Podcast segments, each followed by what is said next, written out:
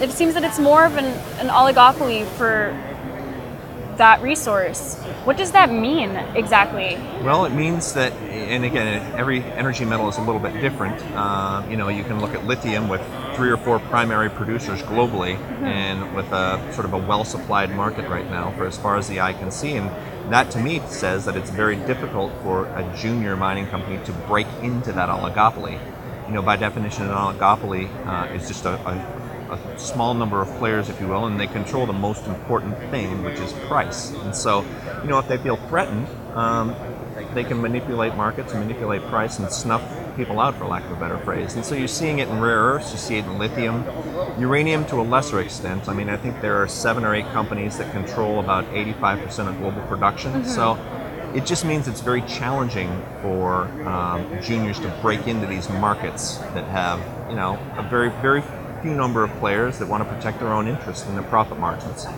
So, with it being more difficult, does that mean we're going to see a lot more consolidation in these markets, or is that just?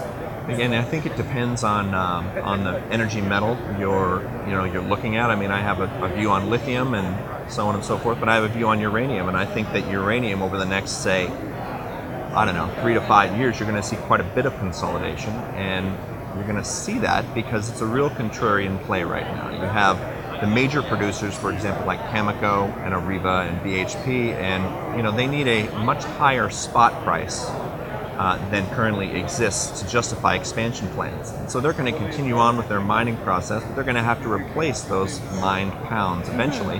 And so that's why we think that near-term production stories in uranium are, are a very interesting place to be right now.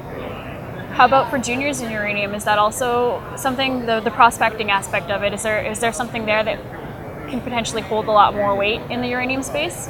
Potentially, yeah. You know, I mean, obviously, there are certain parts of the world where I would argue uh, you would want to be with respect to uh, uranium exploration and development, and certain places that you might want to avoid. And right now, obviously, you know what's going on in the Athabasca Basin in Saskatchewan is is fantastic. There are a number of, you know, people call them company maker type discoveries. Mm-hmm. And so, you know, it's those types of companies that can make discoveries and push a project to a production decision that are going to be, you know, I think on the on the radar, if you will, of, of the producers, the majors.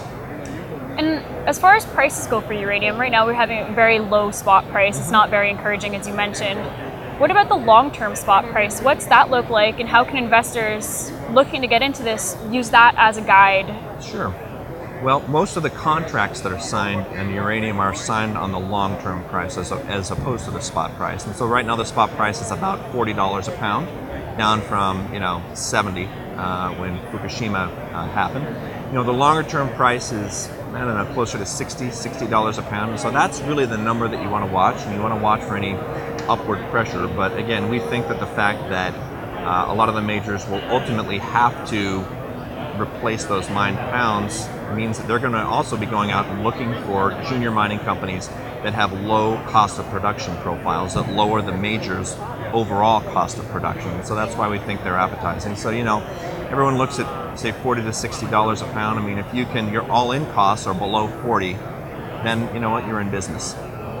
So I was talking recently with somebody here at the show, and they were talking about the ideal prices to be working at. What is an ideal price to be able to make money in uranium for a good well, again, I, you know that it depends on the deposit. It depends on the type of mining. I mean, a lot of uh, companies out there, for example, in Wyoming, are doing what's called in situ recovery.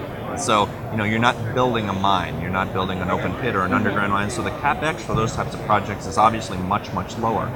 Um, there are obviously trade-offs with grade and so on and so forth, but again, right now I, I, look at the spot price when I try and figure out, gee, what is what is ultimately kind of the bare minimum in terms of economics. Um, you also have to be careful when you talk to various companies. They'll tell you what their cash cost per pound is. You want to know what the all-in cost is as well. And so, right now, anything below 40 uh, $40 a pound all-in is something that's very interesting to me, regardless of you know the type of, of mining. All right. Well, that sounds quite quite good, especially if right now we're facing $40 spot prices. If you can be below that, then you're definitely laughing a little bit at the market. I, I hope so. I, you know, you're in a good spot, but obviously it takes a lot more than that. It takes cash on the balance sheet and, and uh, I think some savvy expertise in the space and also the right part of the world. I mean, there's a there's a big difference, you know, in being in the Athabasca Basin from a permitting perspective uh, than again some of the other maybe less certain parts of the world. Mm-hmm. So. Well, that's all I had for today. Thank you very much for enlightening me Sure. on the energy markets. That was Chris Berry from House Mountain Partners. I'm Vivien Diniz with the Investing News Network. Thank you for joining.